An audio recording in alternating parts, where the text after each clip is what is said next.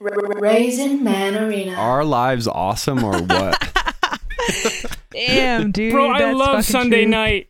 I love Sunday night. I get so fucking hyped up. Damn. But if I wasn't, if I, we weren't doing Raisin Man, I would still listen to that music on Sunday night. Hell yeah. and chat with your three best friends. Yeah. I got a fucking beer, a microphone, and my three best friends. In your little and sad, a chat. tired mood.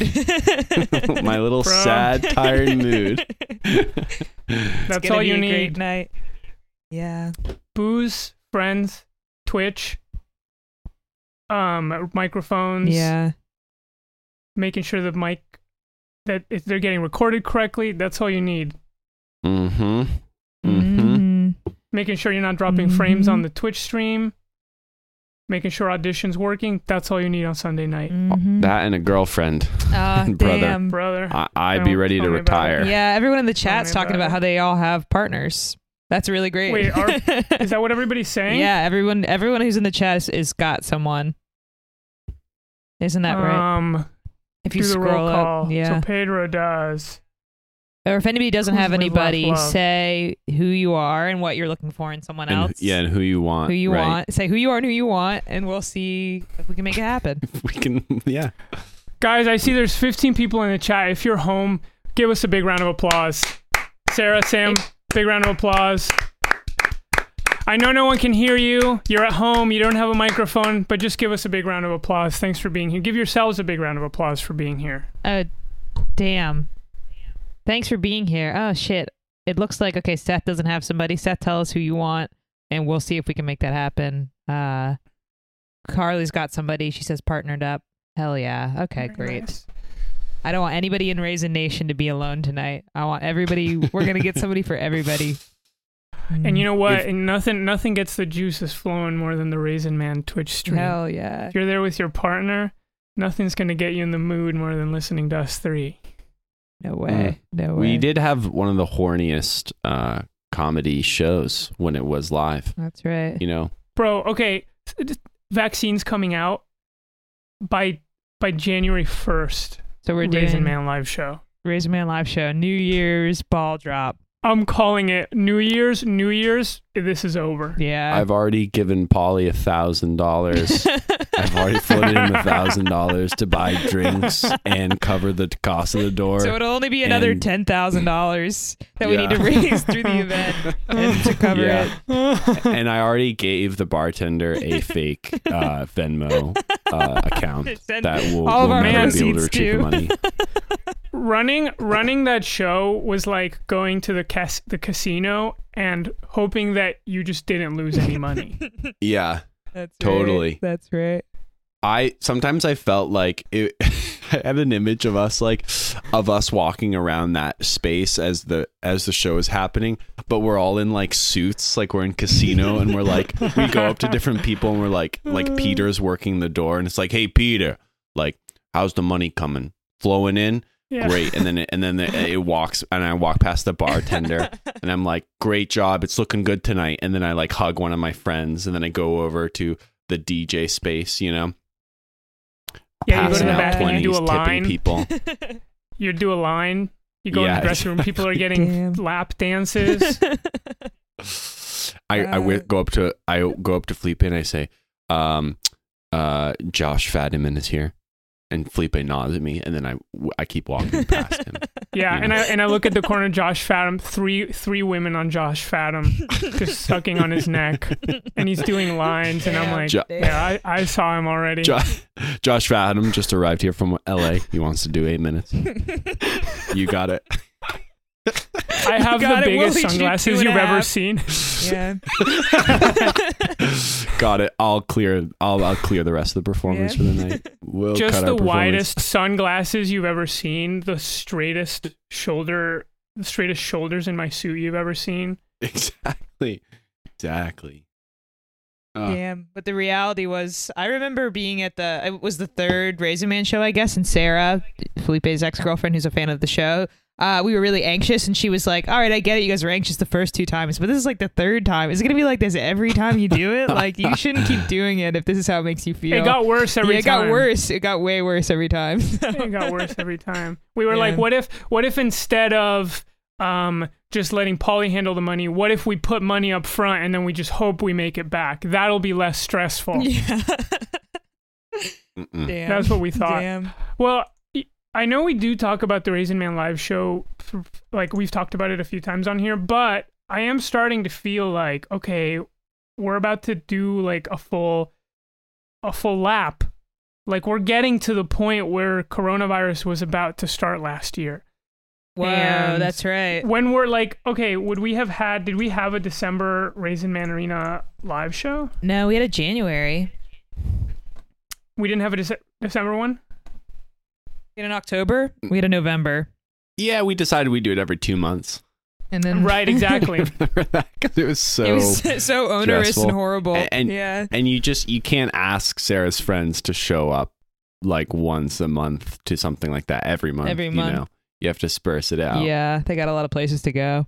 Um yeah. Well, well, I mean, the point still stands. We're about to, we're about to. No, come I up know. on We should start it back up, and that's the rule. Once it's a year, you have to Right. start it live again. yeah. Right. Well, that that's why we canceled it. That we said I'm only canceling this if we get to do it in a year. Right. Well, Like, of course. I remember what was funny about us trying to cancel it was we wanted to cancel it when we heard the coronavirus was happening.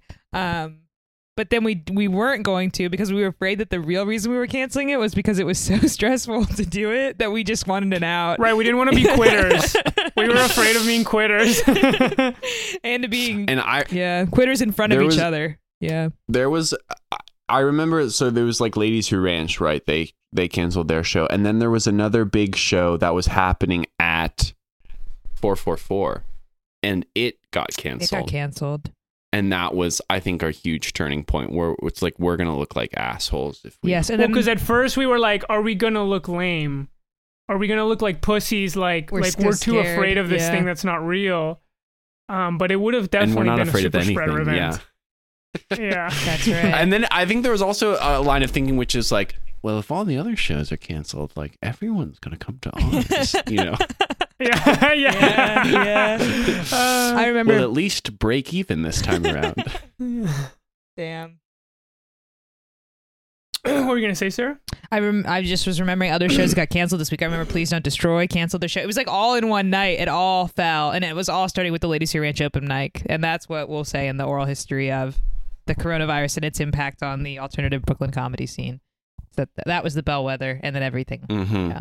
Collapsed. Well, I think early on, the only people who believed coronavirus was real was like you had to be a real care lord right oh away. yeah, Because at first it was like this isn't real, like fuck off. But there were a few people who had been reading the scary newspaper articles, and they were kind of ahead of the curve. Damn. I hope Adam McKay makes like a um a big short style movie about the the night that uh the comedy Brooklyn comedy scene collapsed. me too. I thought you were gonna say it would be like like Chinese scientists in the lab, like talking to the camera about how they're about to release the coronavirus. okay. Yeah. Yeah, that could work too, man. As long as I'm depicted in it. um, Um, Felipe, I was talking to Will the other day, and he was saying, he told me, Felipe thinks that everybody's live credits are going to be canceled, basically, once w- people start doing live shows again, and it will be Live like, credits? what do you talk? What do you mean? like, like uh, essentially everyone's back to zero once, once, uh, uh, there's live shows again. It's like, Like, I- there's no uh, one who's going to be like booked more or Uh, less. I guess I gotta But start it- over I- doing open mics. Um, from zero. Yeah, I get. I I don't. You know, I I didn't really pry into what he meant by it. No, actually, guess I we'd be the mo- you- we'd stand to gain the most. You know, you, me, Sam booked alongside. the greats. I'm really drunk. The greats, um, Janeane Garofalo. Mm. That's yeah, the I mean, first you guys. I thought think you guys would have a little bit more to gain than me. You know, I I'd already had a kind of a couple credits. That's right. Yeah. all that and stuff. I have everything yeah, that to Blum, that Blumpkin video. I mean, I was kind of like, I had a, bu- I had a bunch of shows. I was gonna, you know, I had some shows lined up that I think I was like gonna maybe bomb, so I sort of felt uh, mixed feelings when they all got canceled. I had like uh, the first time I had had maybe four shows or something in a one week that I was gonna be on, which had never happened to me before, and uh, I maybe got to the first one and I bombed on that one, and then I had three more, and I was like, well, you know, we'll see. I'm gonna be doing the same material, so. Uh, and then everything got canceled that week. So Well, me too. Sarah, you All were the- a star. thank you. yeah, you were you were heating up. Thank you. Wow, wow, thank you. Um that's how I remember it too. Well- You hear that, Adam McKay? That's how we remember it. Okay. um Can I say Towards some- the no toward wait, sorry, go go. I was going to change the subject. You go. Well, I'll say this: towards the end of last year, my biggest worry, uh, I mean, one of my biggest worries, maybe my number two worry, was that uh, my number one worry was that I was going to get broken up with. But my number one, uh, my number two worry was that I wasn't getting booked enough. I was really sad about it. Like it was really, it had really been bothering me because I'd been working really hard on live stuff and I just didn't get booked. Um, and then literally the week before coronavirus, I'd been booked on like three or four or five shows Damn. which was unheard Huge. of. It was huge, and then it didn't happen. Yeah. What's funny is I remember at the beginning of coronavirus, like everybody, I, I remember having all these stories about, like, oh, I had all this shit. I was going to do all these shows at the garage. Like, I had these plans. I had this documentary I wanted to shoot. And I thought it was so singular to me that I had this sense that everything in my life was just about to happen if only I had had the months go on as planned. And then you came to Right. realize as time passed that, like, everyone has that feeling about their life, basically. I think Right. unless you're. Yes. Yes. Unless you're having a depressive episode, you do have a sense that like the next month something is going to happen and it matters. No one was like, "Well, I didn't wasn't going to do anything this summer or the next year anyway, so it's cool." Um yeah, everybody got their shit fucked up. I'm glad coronavirus happened. nothing was gonna. Nothing. I wasn't gonna do. I wasn't gonna do anything next month. But hey, guy. Hey, little guy. I fucking. My next month was just. I was gonna be the same shit. So I'm glad coronavirus happened. Now Aw, everybody's man. on my level. Nah. Aw. Everybody's with me. hey, that's not Oh, fair. come Staying on. inside. That's not fair. playing You'll- Zelda. That's not fair. We should all get our choice. Sorry, th- Yeah. I just keep this guy in my backpack Yeah. sometimes. Hey, let like me that? out. Let me out. I mean, I'm in his, yeah. Let me out of He's your in my backpack. backpack. If you're not gonna let me out, I'm gonna jack off in here. No, don't jack off. I'm gonna jack off in your backpack. That's just my kid. He jacks off sometimes. Nah, I'm a dog. I'm a Nah. dog, dude. nah, he's my kid. no. Anyways, so you're you got five. You're doing five minutes tonight. I wanted to say this is on a different subject. Um, Please. I was with Sam earlier this weekend, and he was talking about dating, and he referred to a type of person that he dates as being um, culturally conventional instead of saying normie, which I think is really funny. Um, it's like because normie is a slur for a normal person, but culturally conventional is positive or at least And- sort of interesting. Yeah, And basic is misogynistic. And basics misogynistic. That's a, a gendered term, but the- the culturally conventional. That's just exciting, and I think I'm I'm going to say that. I thought that was funny. You said that. Yes. Um. Yeah. No, I think it's true. What What other funny stuff did I say? That's all. No, that I- was the I- only thing. Yeah, that really. no, I think it's true. I think it's true. My mom said this to me. she Um, said this to you. Your mom, who she's not like, you know, she doesn't have the same, you know, normie versus whatever else distinction. You know, your mom's not like a hip. She's a she's a middle aged person. She can No, tell she- that you wait. date culturally conventional women. How can yeah? How No, she, she have such a read on the culture? She didn't say. Yeah. I was interrupted. What she was gonna say is, what she was gonna say is, Sam, I think you date you. You're like you don't really want a girlfriend, which is, the, the, she said. hate to hear you hate to you hate to hear when other people tell you what you want subconsciously. it's not fun when people say you think you want X, but you say that, but you actually want Y. Well, I Horrible. respected it. She, I was like, she was like, "So Sam, we we this was over Thanksgiving, and she was kind of joking. She's like, "So Sam, like, what's up? You know, like, what's in your dating life?" And I was like, "I don't know. I was dating this person who I liked, but then like, you know, I ended things, you know, for so and so reason." And then I was like, "Mom, what do you think about my dating life?" And she's like, "Well, you know that saying, hunger is the best sauce." And she was Mm. like, "I just don't think you have any hunger right now." You don't think think that wanna if you wanted a girlfriend, you would put up with, you would put up with the boring, bland, stupid, bottom of the barrel, Yeah, I mean, if yeah, right, disgusting, um, just uninspiring, uninteresting. cunt, bitch, fuck. You're saying Um, that if you really Funny. wanted a girlfriend, you would that you that wouldn't be a problem. No, if I what I- what I'm saying is what I'm saying is looking for a girlfriend. Like I'm not looking for a girlfriend is basically what I'm saying. And if I were, I would be looking for someone who who I'd want to be basically my best friend because a girlfriend is like a partner is basically your best friend who you sleep with. No, you've misunderstood what your mom said. Hunger is the best sauce. You put the sauce on the bland food. She's saying you have no hunger, therefore the bland food is bland. If you had the hunger, it would have No. the sauce. She's not saying No, hunger is the wrong. No, best you're way to find the No, food you want to go eat.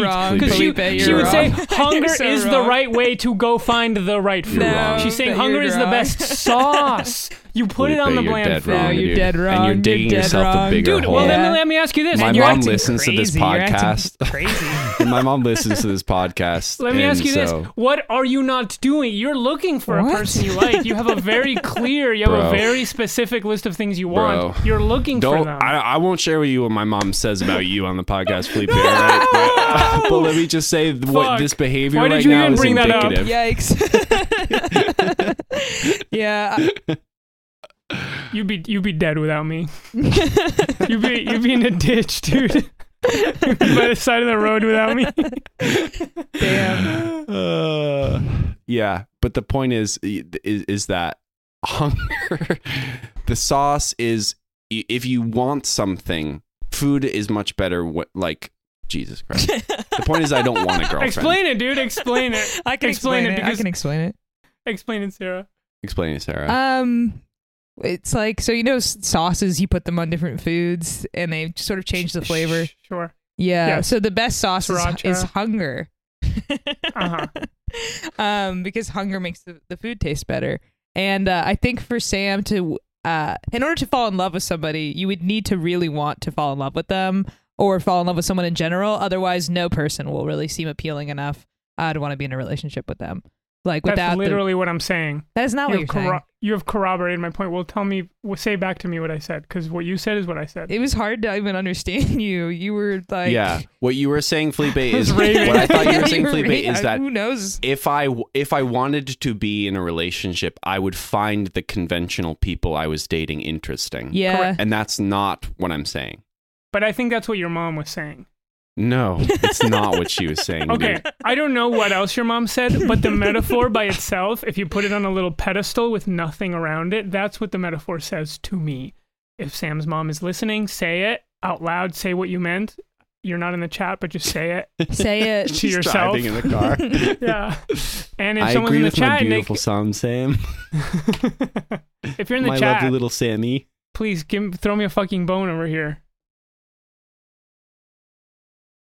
So that's everything for dating corner and how everything's going. With Well, that everyone's went dating. Our regular dating module update. Thanks for Yeah. DJing that, Sarah. yeah. Um, yeah. I was gonna. I, I've been, Sarah. You know how we were talking about how your friends and I have a mantra that is equivalent to "I hate myself, I want to die." Yeah, yeah. That that has been on turbo right now in my life. Hmm.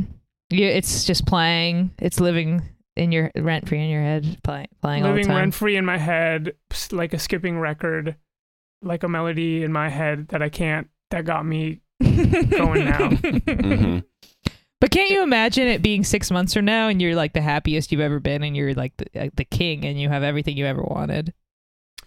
Yeah, well, ironically, like I have a lot of the things that I want. You know, I get to. th- okay, no, okay, oh, but this it is isn't actually the- enough. this is it isn't enough. this is the crux of it. This is the crux of it. I think I've been I've been eating too much candy. What I mean by that is I've been doing the things that I like on in the short term, but they're not nourishing me. Mm, Man. Like what? Too many video games, too much computer time, and I'm and I'm f- I'm feeling it like uh, like like waves on loose sand, just eating away at my at my at my happiness. But it feels good at first, but then That depresses me even more. yes, yes, yes. That's what I was gonna say. It's funny to me that you fully indulging in all your immediate pleasures is like spending six hours on the computer working on your 3D digital art project thing. Like that is not, I think, what a normal person would think of as like just being self indulgent. That seems to be sort of being um involved in your work in a tedious way.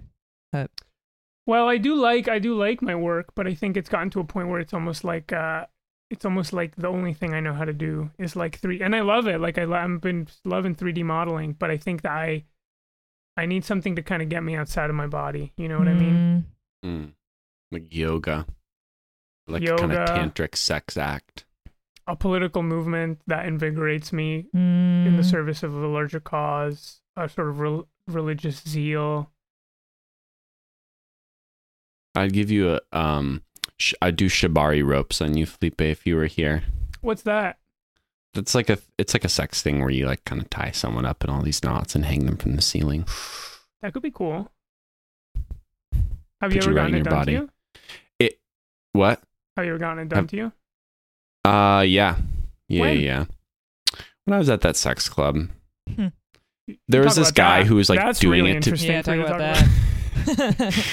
Uh, there was this guy who was doing this to people at this sex club that I was like kind of briefly uh, like a member of. Um, and it was funny because he was doing it, but he clearly wanted to be doing it to girls more. And I was like, "Can I try? I really am curious. I want to try this." And he was like, "Yeah, sure." And it, and it it's tough because it takes a long time to tie someone up. Like it takes like 15, 20 minutes. So he only kind of half did it. Like I was hanging, like I had my hands tied behind my back in a certain way, and I was like lifted off the ground, like um, like this. But then he was like, "All right, uh, does anyone else want to try it?" Um, Damn! Wow. Were you naked? yeah, I don't think I was a good enough subject. Were you naked? or tied up? Uh, no. At that point, no. I had I had my shirt off, but I think I had pants on. Did you Hmm. get horny? Um, not really. I was kind of excited, like the way a kid gets excited for like a new activity, but I don't think I was horny.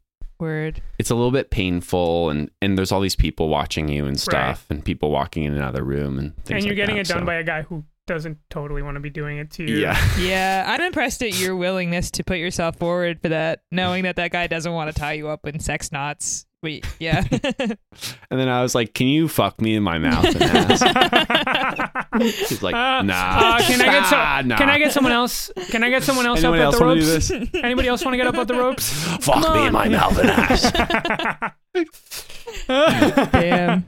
and he's like tying you up, and he's like, and right about now is where I would fuck you in your mouth and ass. But let's just, we want to get everybody cycled through. So you know, just imagine what that would be like. Can you Hmm. wait? Can you tell? Can you talk about the sex club and what that was like? I feel like you haven't talked about it yet. Sure. Yeah. Um, it's this club called NSFW. Uh, anyone can join. You have to apply to join, but like anyone can apply, and it's Yes, but not everyone can get in. Tell them about that. not everyone can get in. It's like Skull and Bones. Um, no, I, I Skull don't and boners. know. Nice. yep. And uh, yeah. So you apply, and then what it was before coronavirus happened was they had this space in the West Village that was a former Escape the Room, and that they had like sex parties there. And what happened basically is you paid like a lot of money. You paid like a hundred dollars for a ticket, and you would go. And there's all these rules that you have to agree to beforehand, like don't be a creep, you can't touch people in this way, you have to ask for all these things, always ask for permission, always ask for permission.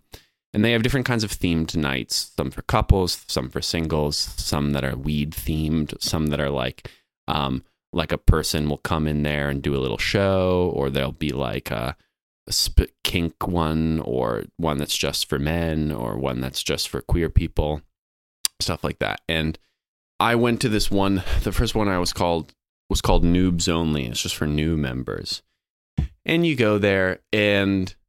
The coolest thing about the place is that it's Wait, so the noobs, noobs only, nobody has ever fucked. Yeah, Nobody knows how to fuck. virgins Wow. only.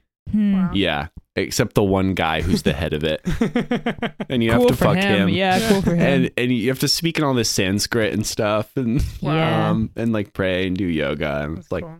ten years of sound organ. um, Yeah, it, it it the the place is the coolest thing about it. Like it's like you could do anything in here and it would be exciting, and people are having sex, and that's like the most exciting thing that can happen. So it's it's pretty exciting. Um, and they've got all the rooms themed different things and tricked out and designed in all these different ways.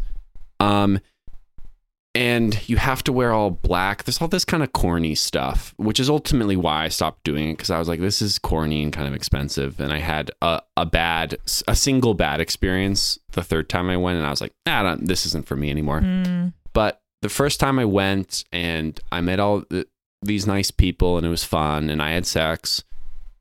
And then I went again and I also had sex that time and it was fun, but it was also more like people there, like couples there who were like looking for someone else to have sex with.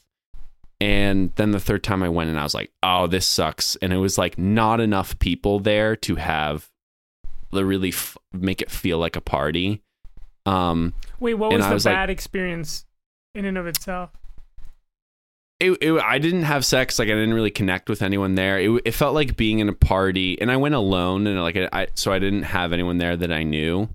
And I went there, and I was like, oh, I don't, I don't want to sleep with these people. And then the, the two or three people who I was like, oh, I could sleep with this person. Like they didn't want to sleep with me, Hmm. Yeah. and tale as old as time.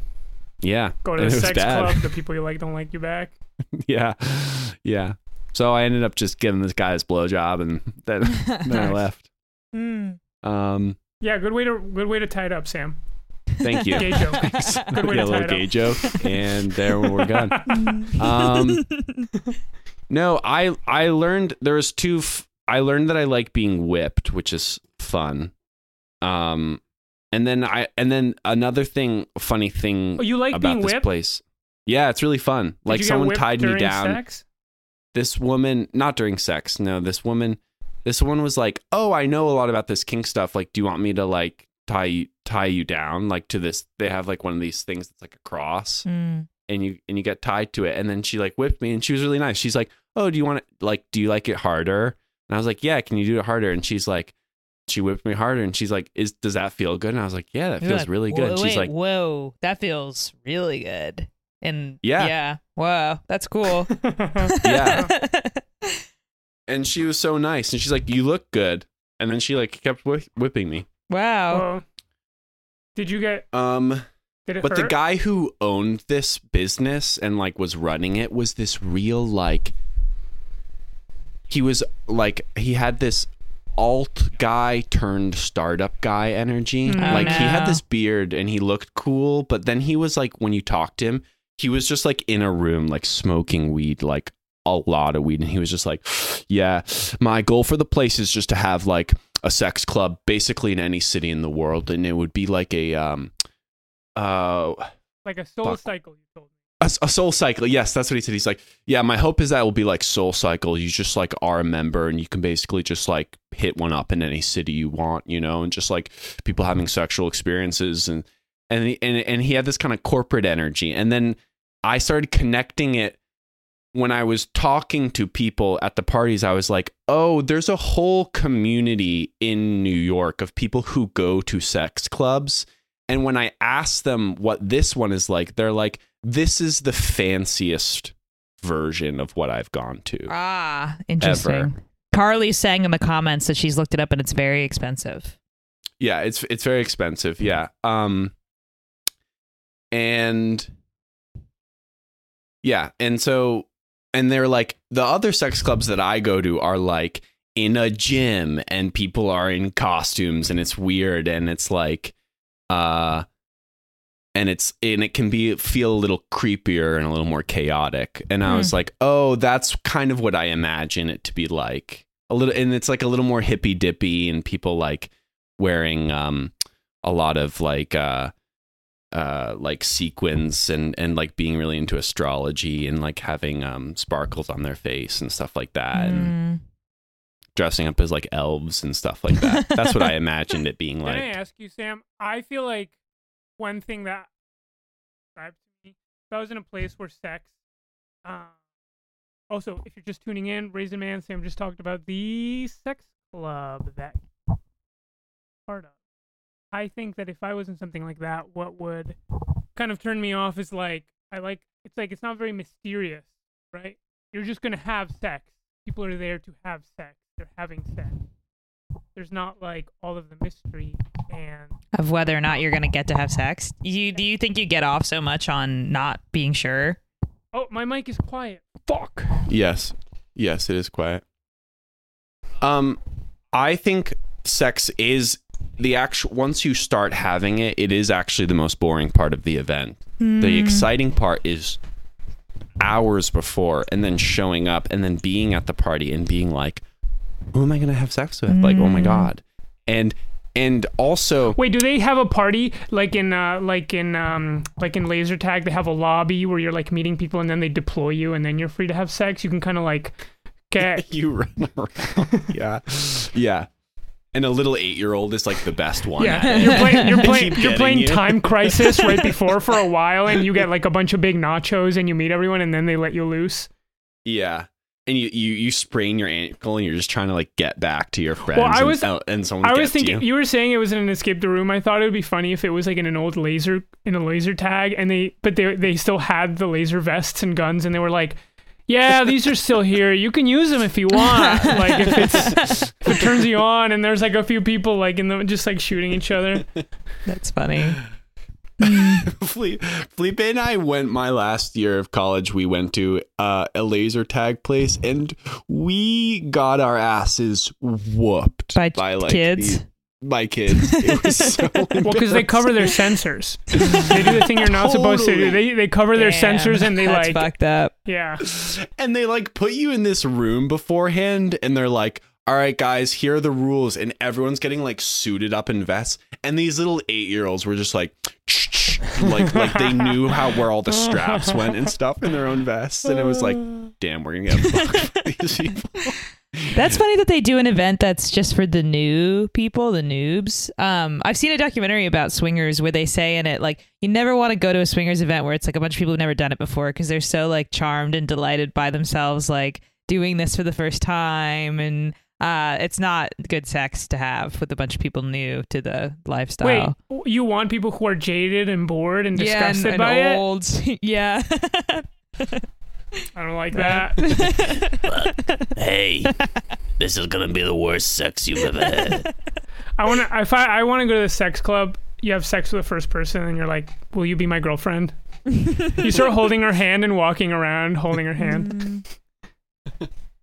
Did you feel like people there were like you cute. and you you got them? You were like, these are my people. People who are really sexually No. liberated. Oh no. No, it wasn't my people. Damn. But I was like, there, there's actually something liberating about that because you're like, oh, I can just like the way this person looks and have sex with them, Whoa. and it doesn't crazy. matter.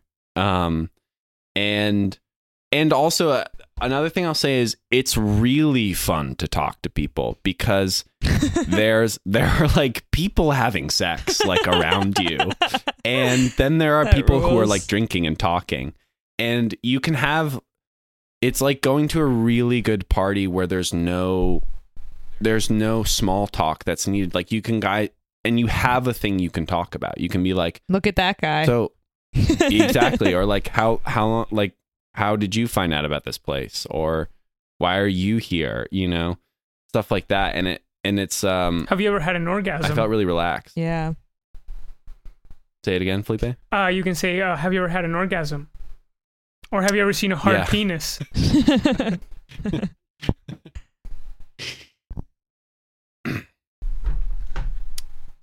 Yeah. Do you want to be my girlfriend? That is fun. they let you loose. You're like, who here wants to be my girlfriend? That's what I'm here for. So if you're gonna have sex with me, it's because you like me. You like me, like me. I really like you. ah, let's just go back to my place. We don't have to have sex here. You keep you keep talking to me. You're like, do you like me, like me? Aw. Oh. Sweet. This is making me nervous thinking about um what life's gonna be like when we all get vaccinated and we're allowed to go fuck again. I just think it's gonna be too Dionysian and like crazy and overwhelming. Um, and we're gonna have to like constantly be keeping track of like where all the where all the parties are going down and the different sex festivals and stuff. And it's just gonna be a lot. Yeah, you're right. You it's know, gonna the be like sub- extreme FOMO. Like everybody's gonna have every person's gonna host a sex party at their house. Yeah, exactly. It's gonna be like Um, overload. And you're gonna get tired. and You're gonna be like, I've been to six or seven already, but I kind of feel like Yeah. this is the only time this is gonna happen. I don't know. Yeah. So I'm not sure. Yeah. It's like New Year's Eve, but but for like three months. Do you think that the day that the, that they finally vaccinate everyone in one single day and everything is fine right away, you think that day is going to become a national holiday? Yes. Wait, are you guys like okay? So I used to think that being afraid of vaccine that was anti-vaxxer stuff. That was lame. But now I'm like, okay, they're kind of speeding this thing through. Am I an idiot for even bringing this up? I feel like I'm like I No, don't want to be. think a, that's crazy. I don't want to be Oh, a yeah. crazy, you know. But No. you know, now I'm hearing people are like, they're speeding this thing through. Like we got to do it, and everyone's like, yeah, we got to jump in the cold water, and I'm like, okay. What's the move? No Yeah. way. I'm happy that there's like groups and I'm not in the first group because I don't want to go first on this shit. Yeah. What going to the to link this to the Dionysian thing?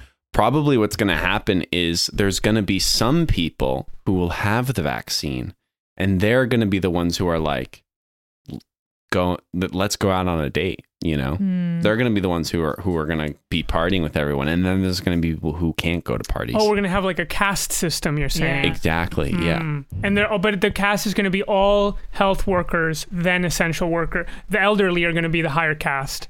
They're going to get to fuck because they get the vaccine early on. So everybody's going to be wanting to fuck them. And we're not Mhm. till like, did you do that? Did you do that test that's like, see where you are in line on the New York Times website? No, they have that. Yes. That's funny. Wait, Where there's already a line. and they have us Raisin Man podcast in it. Yep. I input Raising Man podcast. I input how many viewers we get per week. Yeah. I input that listenership on the SoundCloud has been going up, but it has a dip every month for some reason that I can't understand. If you know why listeners in the podcast, I mean in the chat, uh, y- chat it up. There's a reason why at some point in the month you stop listening. What is it, and what can we do to change that? Yeah, where where are Oh. you in the line, Felipe? Did you look check it? Well, um, I don't remember exactly, but I was surprised to see that I was not last. Hmm. It was like the line was like health workers number one, then the elderly, people with conditions like pre whatever conditions, then essential workers, then something else, then something else, then like young people, blah blah blah, and then behind me, I think there were like little little kids, Hmm. maybe, and then behind that. Right, right behind you. I want to be with the grown-ups. Uh, Damn, And almost then- made it into the little kids category. And then there was a category like at very last that said everyone else. And I thought, why am I not everyone else? What quality do I have that makes me not everyone Hmm. else? That's funny. Damn.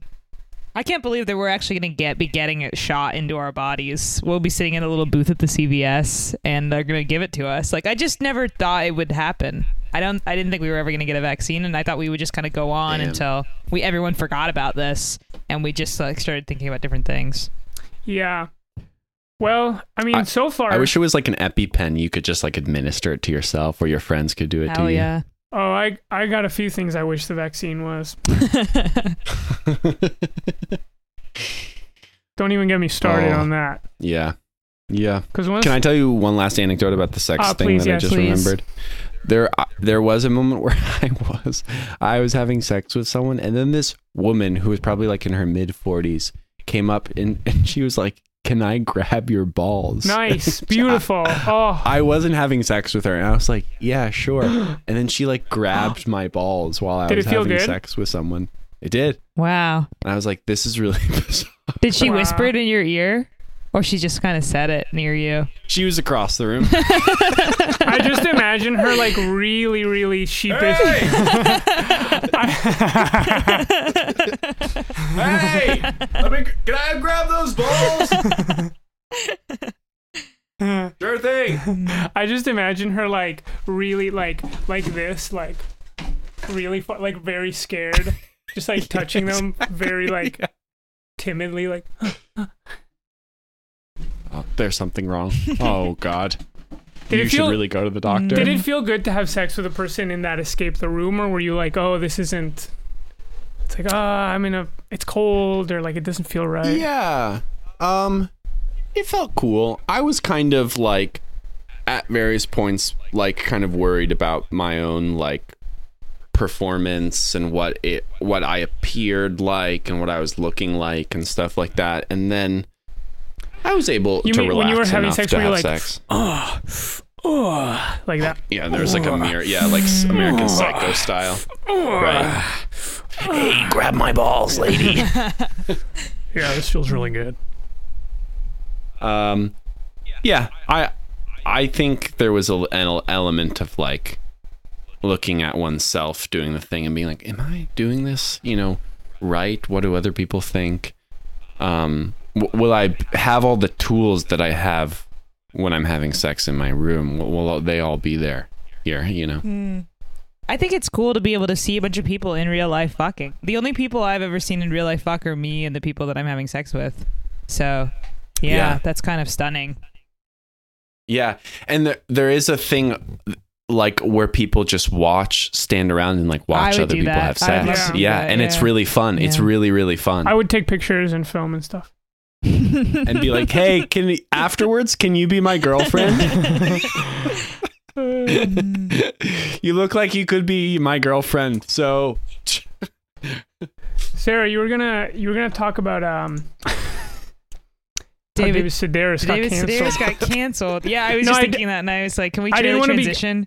I didn't want to be clumsy about the transition, but I did want to talk about it because I used to really like David Sedaris. Huge fan. I've I still like David Sedaris, and I really loved him when I was a kid uh, and a young younger adult. Um, he got canceled today. I saw on Twitter, and at first I just thought it was a joke because I just don't see how it's possible that he could have gotten canceled. Like to me, he's just the perfect like model for how a celebrity should be. Like I don't think he started getting famous until he was like 44 or something after spending like decades of his life uh being like sort of a failed art school student who like did a lot of drugs and lived in squalor and then he was like a migrant apple farmer and then um he got famous for the Santaland Diaries, right? Which is like writing about being a, an elf worker at the Macy's during the holiday season, which is ironic given that what he got canceled for today was he made this video. Did you guys watch it? No, I didn't watch it. No, no. Um, should we watch this- it? Is it short enough? Yeah, we can watch it. It's short enough. That's a good idea. It's on CBS. Let me look It's it like promotional news entertainment for his CBS new book. Sedaris. If I look at it, it up on YouTube, does it come up? Oh yes, Uh, okay. This is exactly it. Oh boy. All right, let's let's give it a watch. I definitely like have a f- sort of feeling or thought about what what transpired. And how you're gonna react to it. Cool. During this difficult time when so many Americans are looking for work, I'd like to introduce an idea for something I'm calling the citizen's dismissal. It's like a citizen's arrest, but instead of detaining someone, you get to fire them. Take this lifeguard at a YMCA I went to. I bought a guest pass so that I could swim laps. And 10 minutes after I'd started, the young woman blew her whistle, calling, You all have to leave now. How come? I asked. I have to go to my parents' house, she said. I thought I hadn't heard her correctly. I'm going there to do some laundry, she told me, and then I'm going home. Oh, you're going home, all right, I wanted to say, because you are fired. I get I get the gist. You get the idea. Yeah. I wish that he, as as a as just a formal issue, I wish he had been reading from a piece of paper because he had the cadence of someone who's reading, but he's looking right at the camera and delivering it to you, and it looks strange. Totally, totally. And I've always Yeah. had that kind of feeling about him where I'm like, this is sort of unfair as a like people who do stand up comedy that he doesn't have to do the open mics and stuff. He wrote these books, but he makes a lot of money going around reading the books. I feel like that's what he's famous for is reading the books, but he doesn't have to memorize them and he just gets to read them. And that's too that's easy. That's nice. Totally. Well, I mean, that's like this is like him doing a stand-up bit, Exactly. Yeah. but it's like not. but it's yeah. not and and then he doesn't have to be as funny as in a stand up bit because we know that he's not doing one. So it's going to He, cheat. he doesn't. Yeah, he doesn't have to know about clowning. No. I guess just, so I, yeah, what are your reactions to the bit? just that like well he got he people were whatever people who cares? There were people he was being criticized or people were clowning on him or whatever because a while ago he was talking about uh, voting for biden and he said that not voting for biden was like you were on an airplane and they gave you a plate of shit and then they also offered you a plate of burnt meat and you said i don't want the burnt meat. I want the shit or something like that. Or uh, maybe the in the metaphor it wasn't burnt meat but rather a meat that you didn't like so much, but that was fine to eat. His point was like, vote for Biden, um, and don't complain. And you know, people are like, fuck off or whatever. People, um, and I just think he's just has that kind of like aging lib guy thing. Like I get, I get why in his mind it, this is like a funny bit. It's like it's got this kind of 2000s NPR vibe. Like, oh yeah, we've all had work, you know, people serving us who we don't like, you know, like uh Yeah.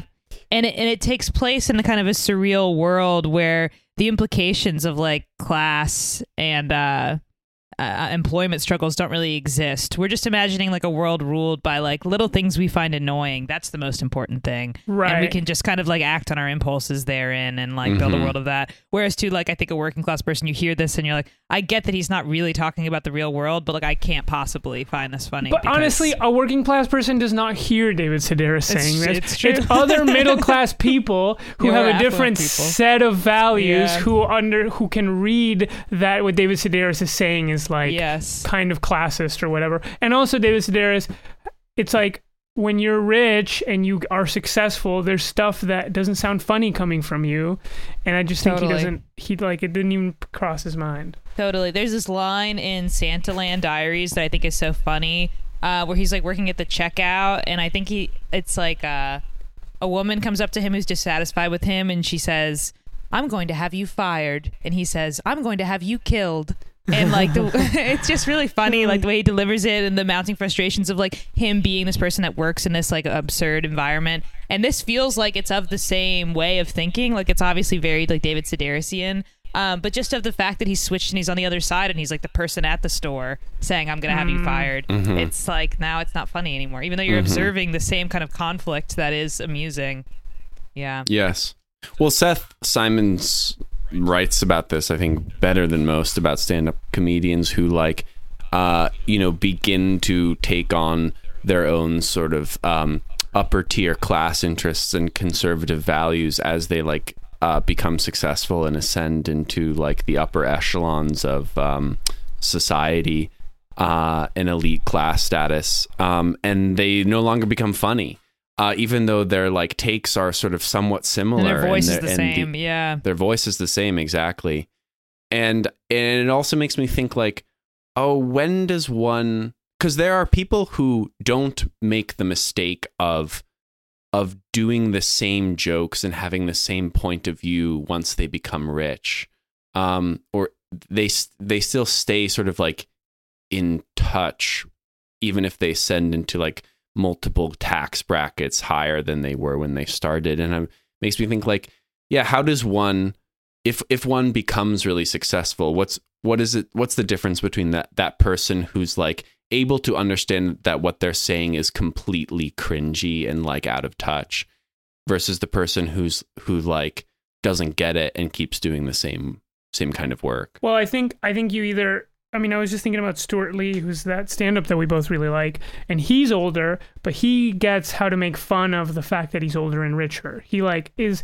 he has that bit of self-awareness where he plays like an asshole. He plays like an upper middle class asshole or like a guy who's ascended into upper middle class. Um but then the other way to do it, I think, was Adam Sandler's special was really funny. And I think it was just because he just did like little jokes. Like he Mm. didn't really do anything about what he thinks about the world. Right. Yeah, they were just right. funny little jokes. So I think those are the, you either have to be really self-aware and smart or just, you know, uh, as they say, shut up and dribble.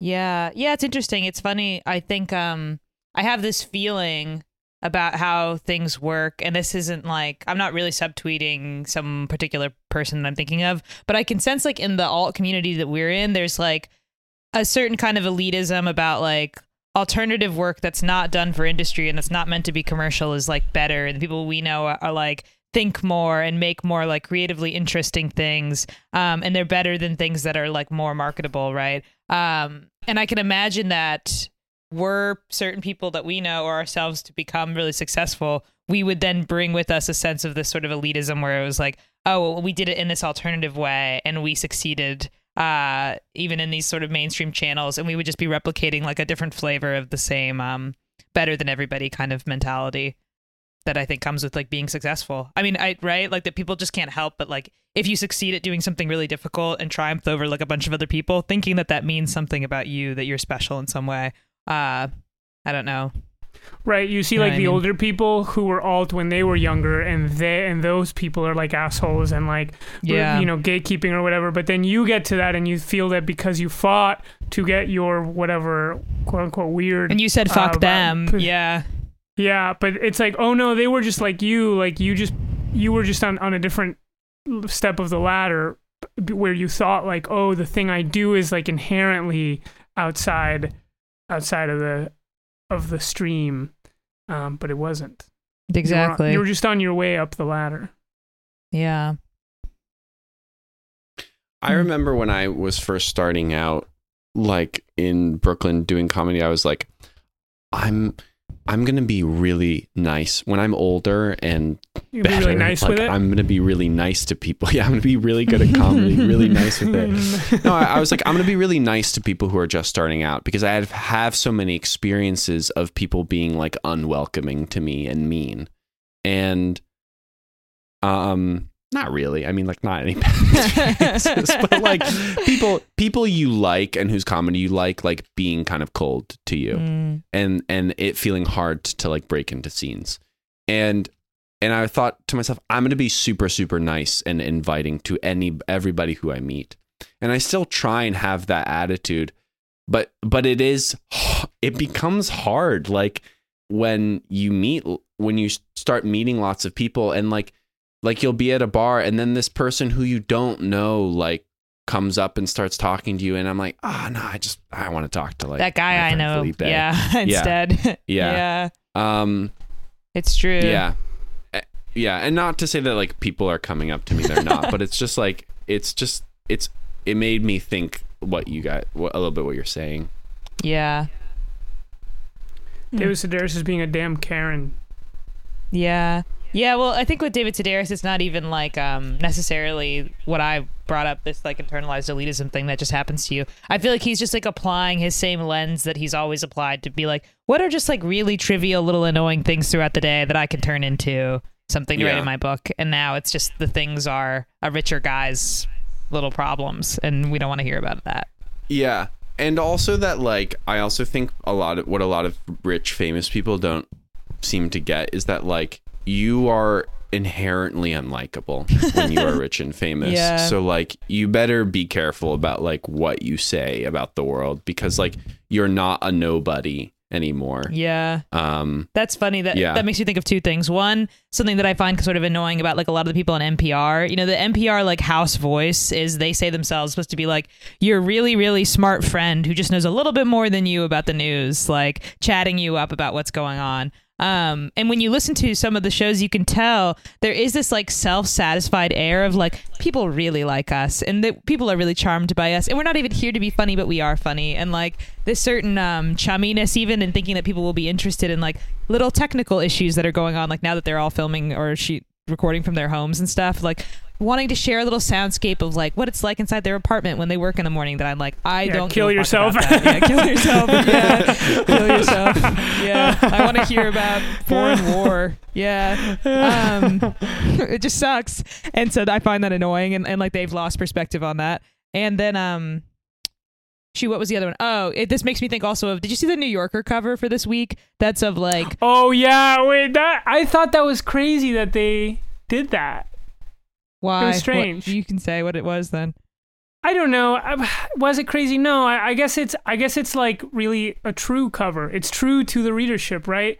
I guess the reason why is that I thought that the savvy and woke whatever editorship of the New Yorker would understand that that character they were depicting in that like Brooklyn Brownstone was like a kind of a character that is understood to not represent most people and that they would have been kind of woke enough or like uh sensitive enough to not depict that character does that make sense Yeah, well, I guess I'll describe what it was. You can put it up on the screen.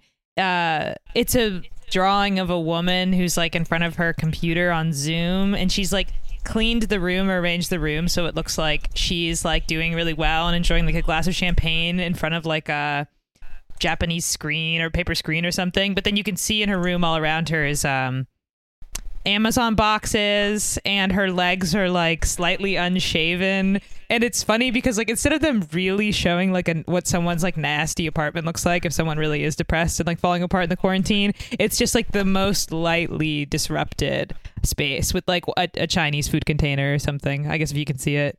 Yeah. It's just it's pretty corny. Felipe, can you put up the Johnny Ryan oh yeah that was really funny after wait this one? let me i got i want to find i don't want to i want to give me a second to find it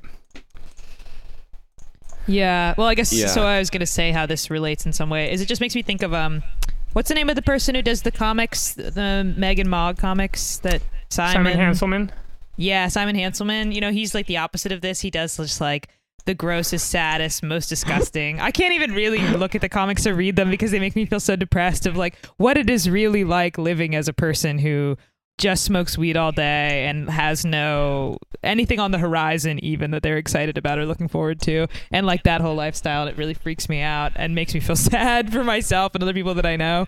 Um and like that's the real shit. And the new yorker is just like barely putting a toe into the water of like what that life w- could be like. Um and how is this related? I've sort of lost the thread on it. Oh, I guess just like the glamorization of like certain people whose lifestyles inform their work, and so like they they do shit that like they're trying to be something that it's just not. Yes, uh, and and also that like when people people unwittingly give off their own like class status and ideology and and unwittingly convey all these things about themselves that they don't mean to convey when they want to be doing a joke where they're where they seem um In touch, uh, yeah, perceptive yes yeah, exactly. Yeah, but then on the other hand, you get uh wait, can we just talk about this cover for Are you seeing it, Sarah? It's, It's- so oh. funny. Let me see. Oh my gosh! Oh, that's perfect. That's the I that's think the thing. I think it's also I think I I mean it's like some guy jacking off, but I wonder if it's related to the Toobin to that guy It's Jeffrey Toobin Tubin. yes yeah. Um, and he's got a noose in the back and a Sin City poster and like his and a room Ren and Stimpy doll. Yeah. Wow, the noose. news. So I didn't even see that. That's so fucking funny. This is so much better. um, I was just gonna say that like, well, we never talked about. I mean, who cares? But um, the uh, Cazzie David and how she like hates how rich she is or whatever, or she's like anxious about how rich she is, and just Oh, how like yeah. you were saying like, oh, you can't.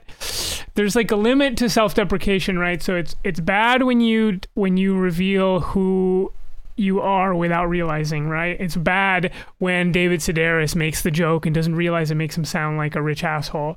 But then on the other hand, you have the person who's like, I'm a rich asshole, I'm a rich asshole, I know I'm a rich asshole. I'm sorry, I'm sorry, sorry, I'm I hate myself, I Yes. hate myself. And it's like, Yes. oh, that's also bad. Um, yes. And because it, it almost it seems as if she thinks she can like get out of it as, lo- if, as long as she hates herself more than everybody else hates her. Right. And that's why like her memoir is called Nobody Asked for This. Like the whole brand is like, I get it, fuck me, but still Yeah. buy this book. Yeah. Right. Um, and it just doesn't work. It's like I don't want you to hate yourself more than everybody hates you. I, I don't think that's that's worth doing. You know, you should enjoy your life. It, I bet it's really good. Um, it's just kind of frustrating to see someone do that. And I do think it's a trap. I don't. I mean, what would you guys live like if you were Cazzie David and you decided you wanted to be a comedian and write a, a book or something? Well, I mean, I guess what's frustrating about Cazzie is I I I do like I was saying I I do kind of hate myself and I it's like Mm. the things that she feels are relatable. It's like I, But your life sucks, dude. You're in your room. yeah. all yeah, but in my mind, I'm having a great life.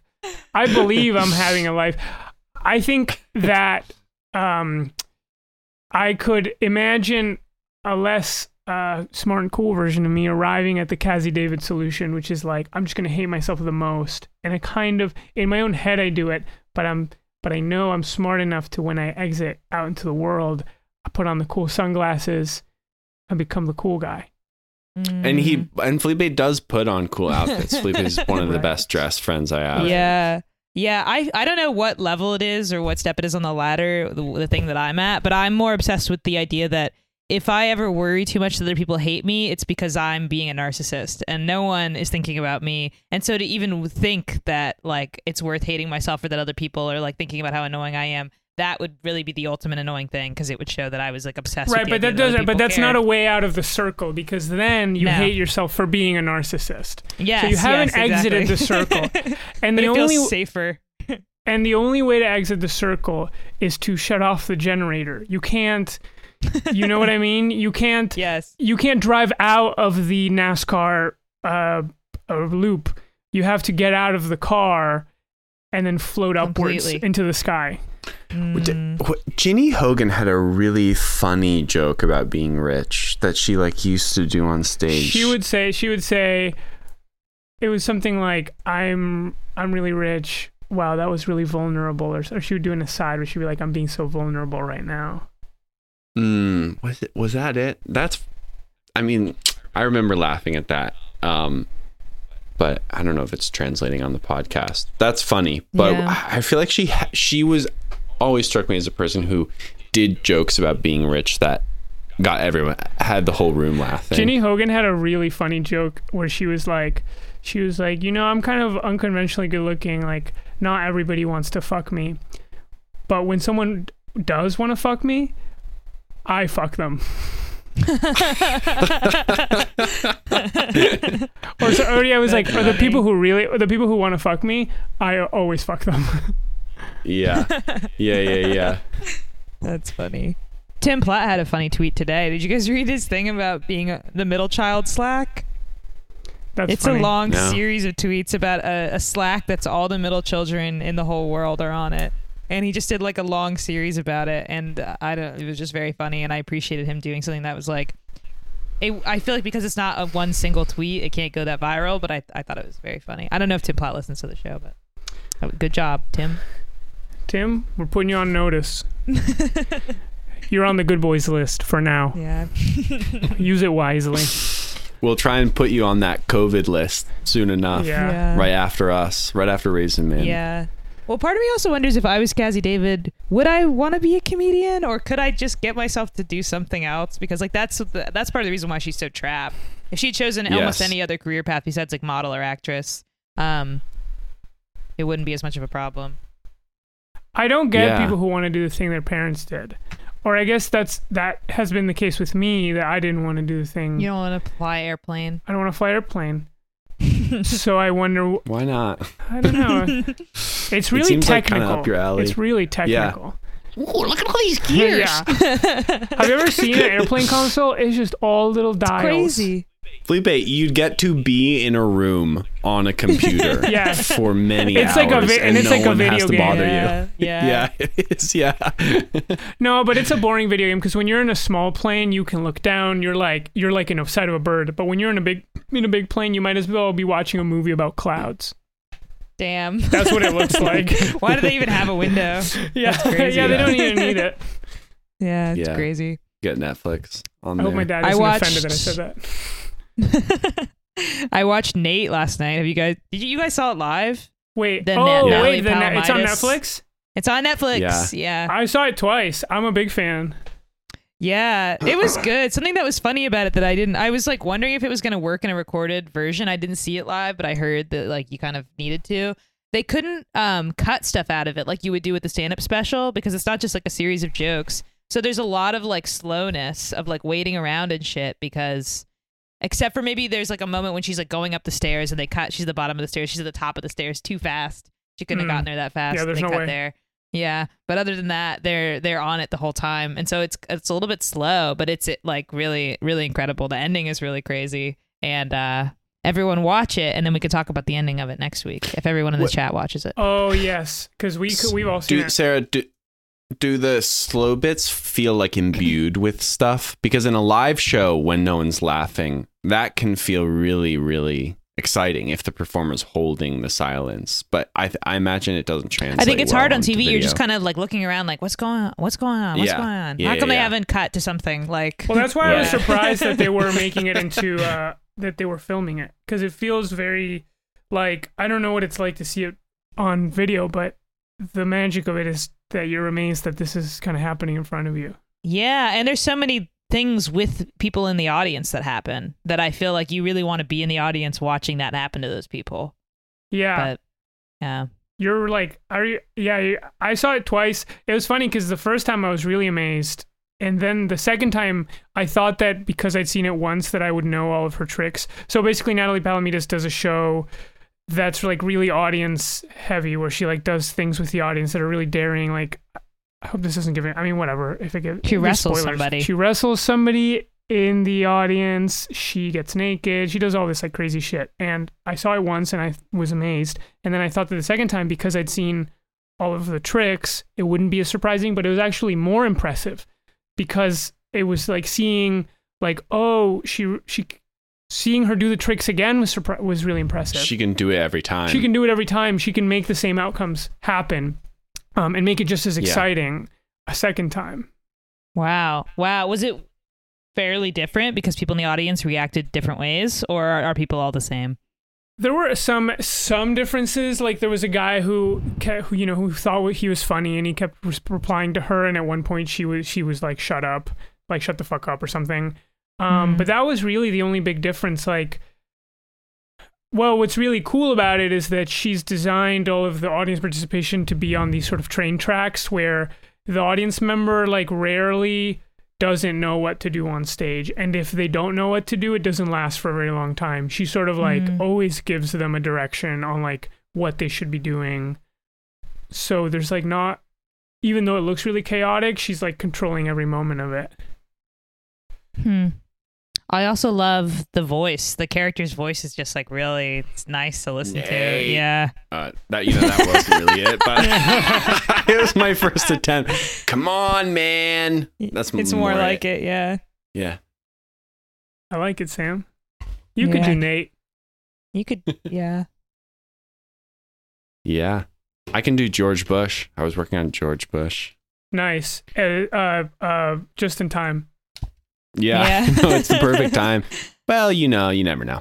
Wow, I saw you doing it on Instagram, and I was like, "Oh man, Sam's Yeah. a real comedian. He's got Can a real do it? toolbox of different things."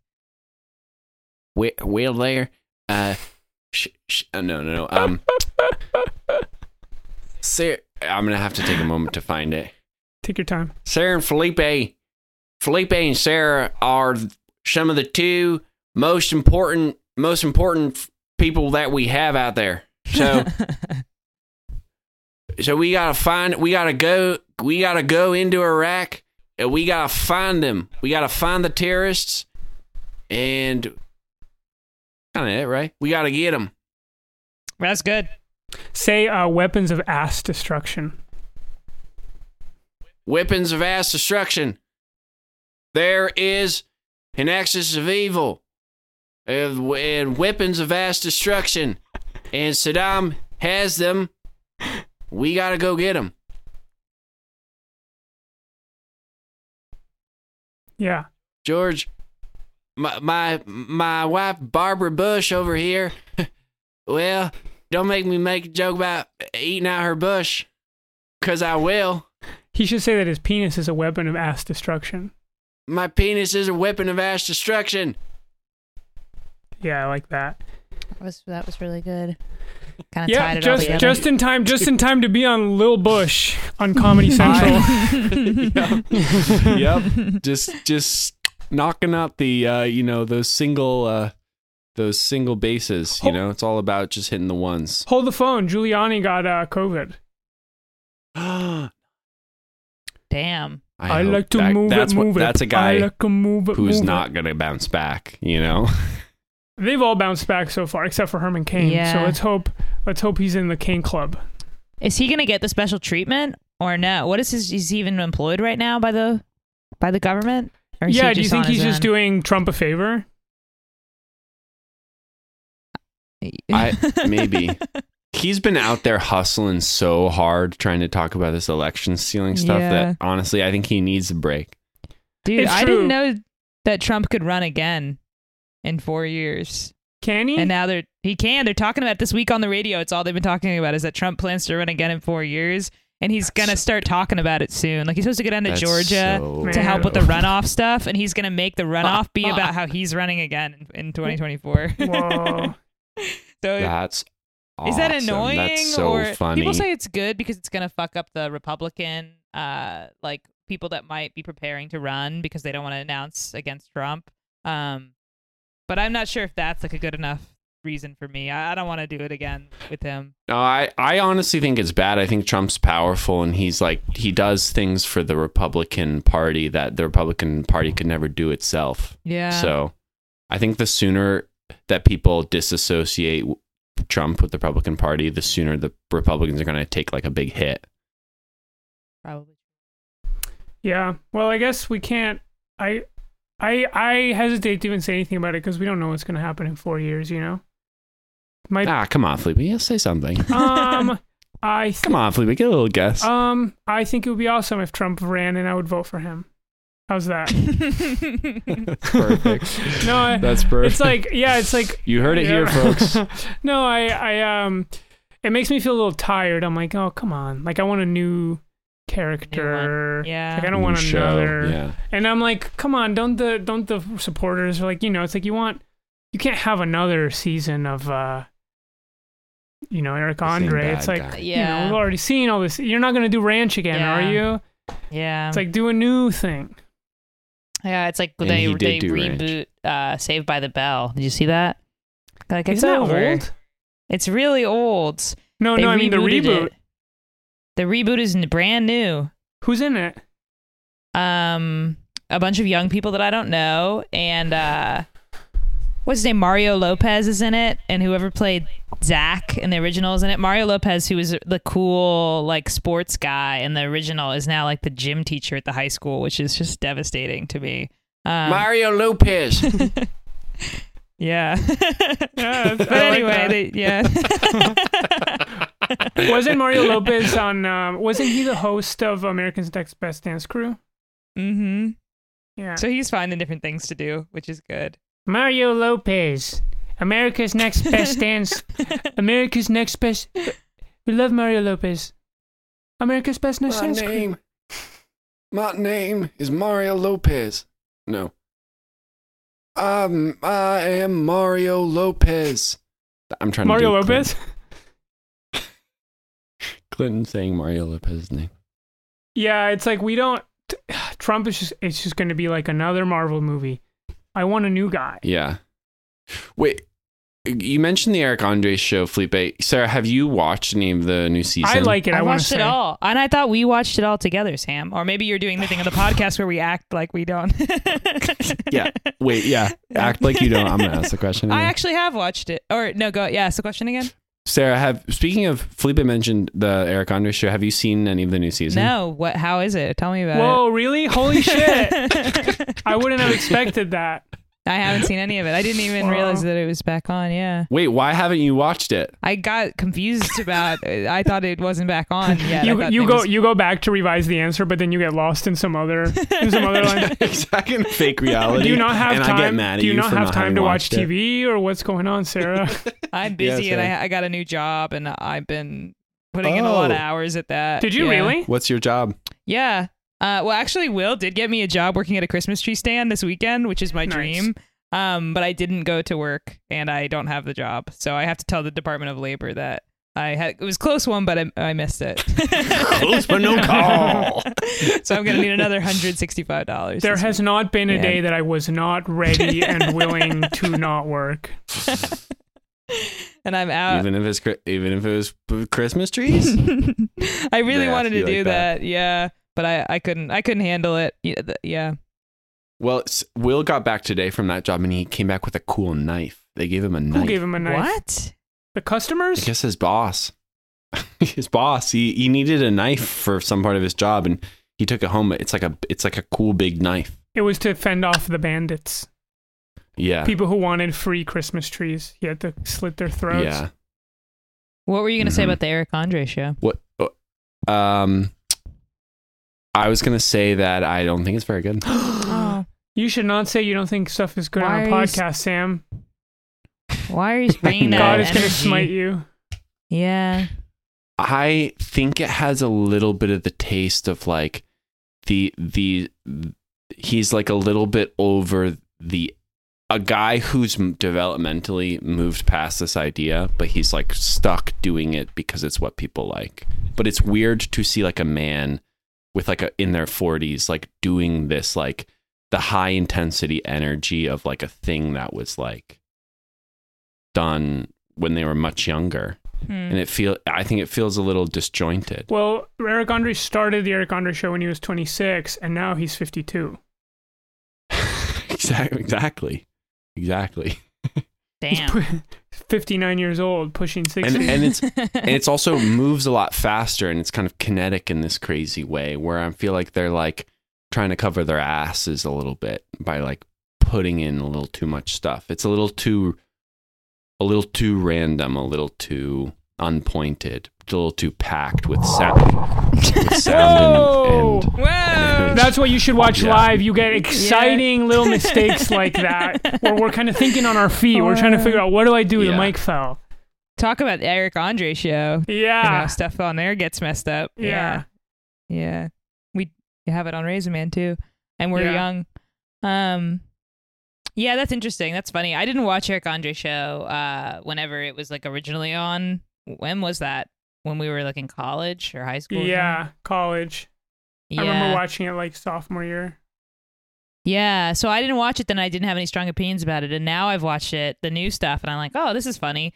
Um which makes me think about I think what you're saying is probably legitimate and true, but it makes me think of like all of the cultural criticism essays that get written about stuff like this and how the like the audience for that kind of thinking is like just people who are like deeply fans of the thing who want to reflect on it um in an extremely extensive way because to me watching it I was just like, "Yeah, it's funny, it's random, it's crazy. It's great."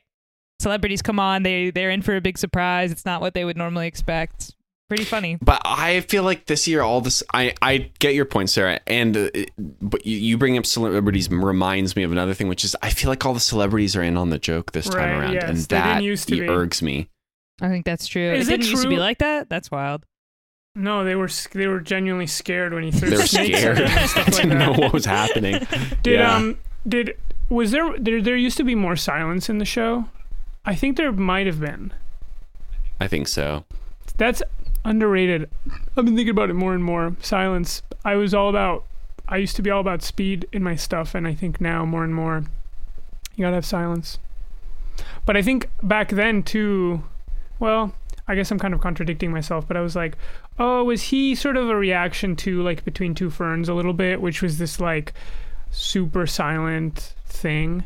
But then again, I think he was making stuff that looked like Tim and Eric as well. So it wasn't like there wasn't loud and crazy stuff. But I do think that Adult Swim used to like have a silent like when they started out they had a lot of silence in their stuff. Like Space Ghost was pretty silent and um Mm. I don't know, whatever, 12 ounce Mouse or uh, Brak Show or whatever. And then they got like loud. And I think they're trying to do a kind of quiet thing again with like Joe Pera. Hmm. That's my that's been my running theory about Adult Swim. we should do a, a quieter raisin man Felipe would hate You're not that. wrong. No, it's it's what I wish I could do. I wish I could Oh. be quieter.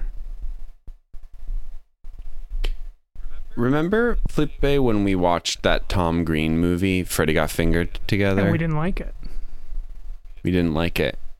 But I was Cole was telling me I, w- I was talking about Tom Green with Cole the other day, and he was saying how Eric Andre, people like Tim and Eric and Eric Andre have a lot of indebtedness to Tom Green, Yeah. Hmm. and I thought that was interesting. Well, I've seen bits of his Um, show and I thought it was really funny.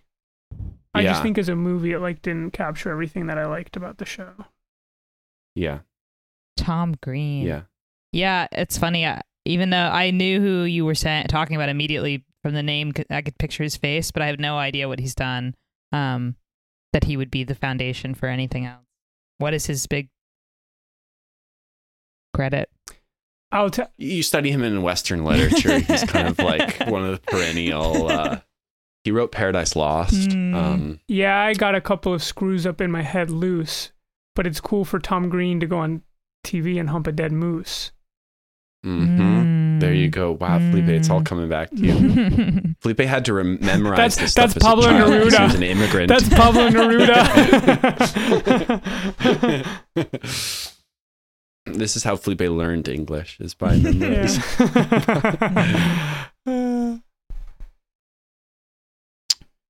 Uh, yeah, he was like one of the first people, at least in my memory, who I guess maybe I'm retroactively thinking, remembering this, but he was a guy who was like, oh, kooky random guy who does crazy random things, and you just ne- you never know what he's gonna do or say, and Mhm. that's that's kind of exciting. He's like this like kind of walking, talking like weird performance artist, but for comedy. He had a he had a public access TV show. I think he was in I don't know if he was in Vancouver or in Toronto, but he had a public access TV show where he would do these kind of like almost like proto jackass or like Viva La Bam. Like he would he would um he did this one that I thought was really funny where he gives his dad's car a paint job where it's like like a porn it's an image from porn.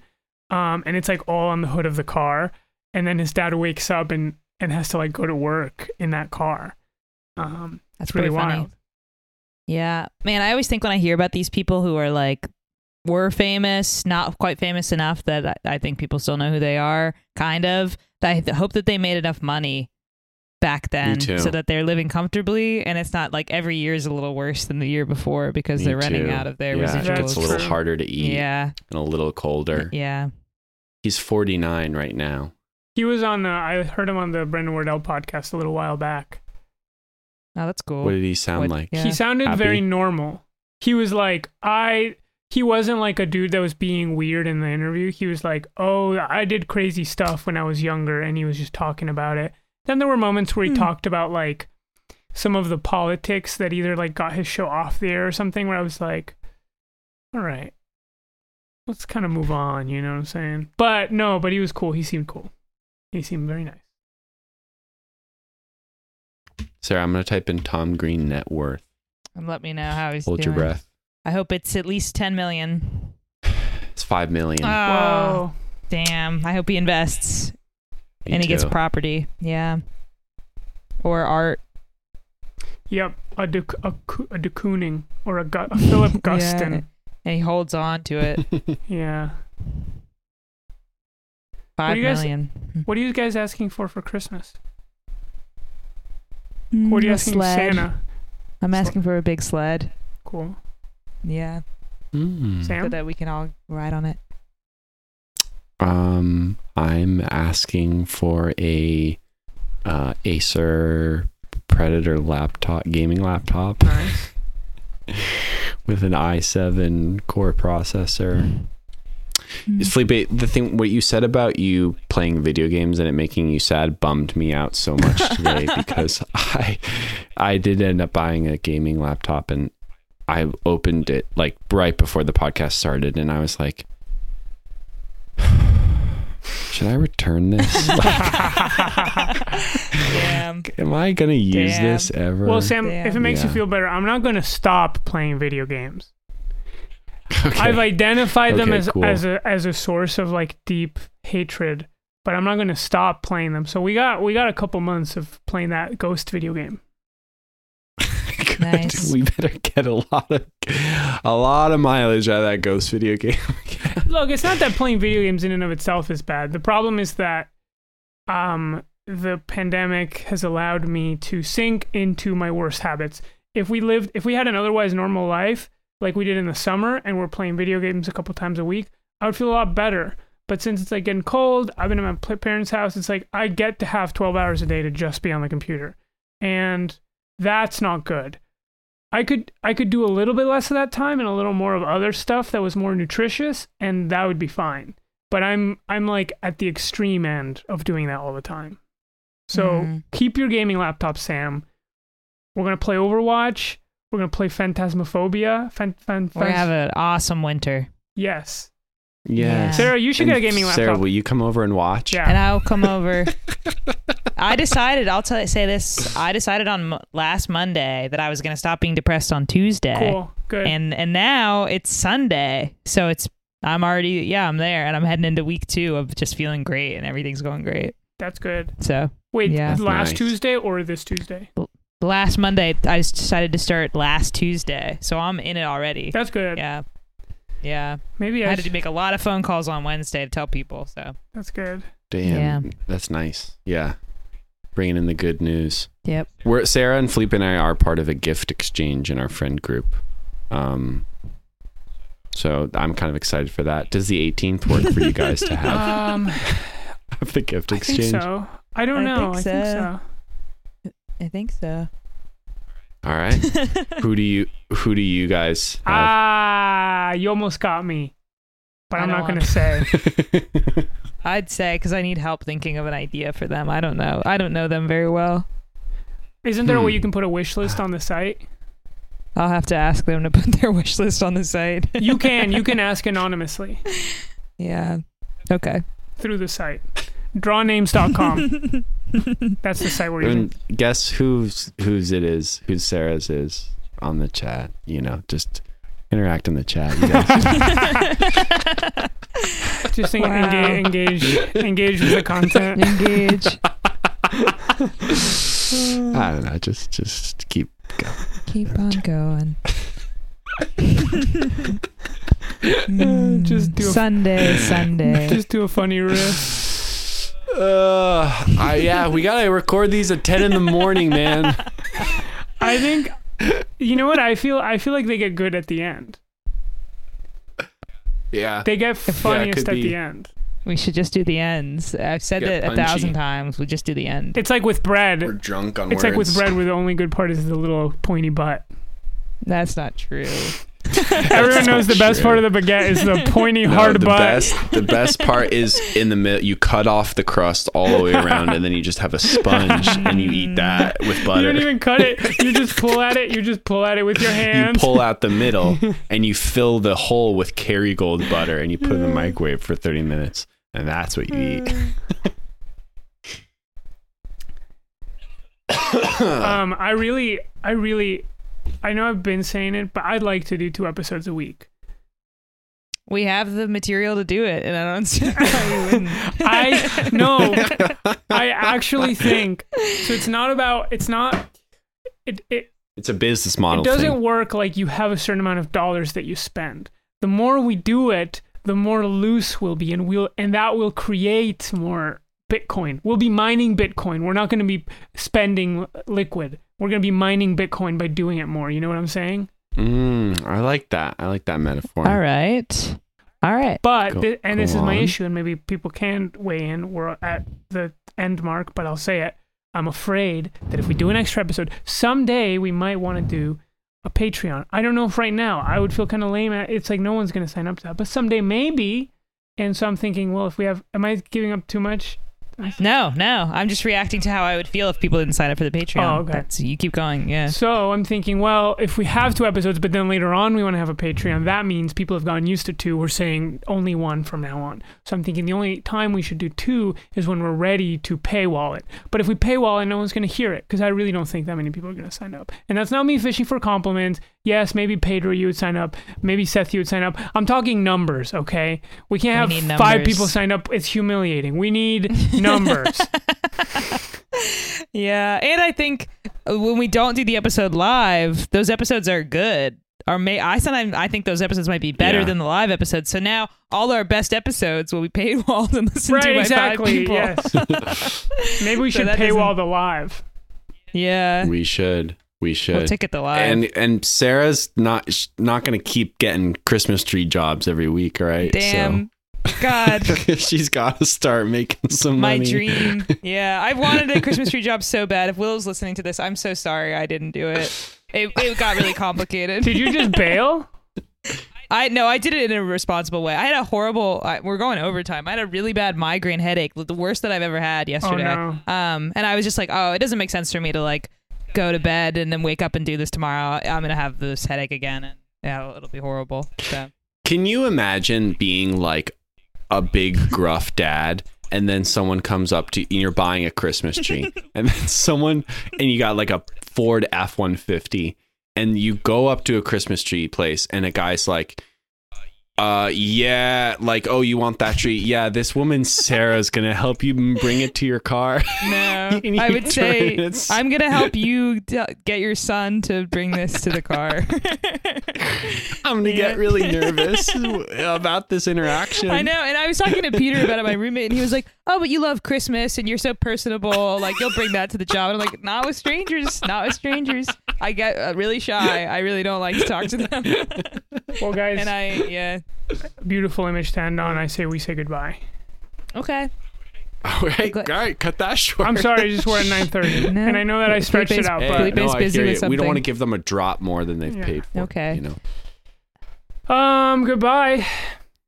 Goodbye, and everyone work on your New Year's resolutions and bring them to the next episode, and we'll workshop them with everyone. We in the should do chat. call in. I'm thinking we should do call in. I think that would be We're fun. do, well, we're doing a special episode that's coming up, Yes. so we have a. we're gonna So stay, listen up Yes. for later, but not now. we're gonna get a soundboard. We're gonna do call in, and then we're gonna do a special episode. We're doing a, it's a it's a really special episode. Yeah. Okay. Tell me later. I'll tell you about it later. Raisin Man Arena.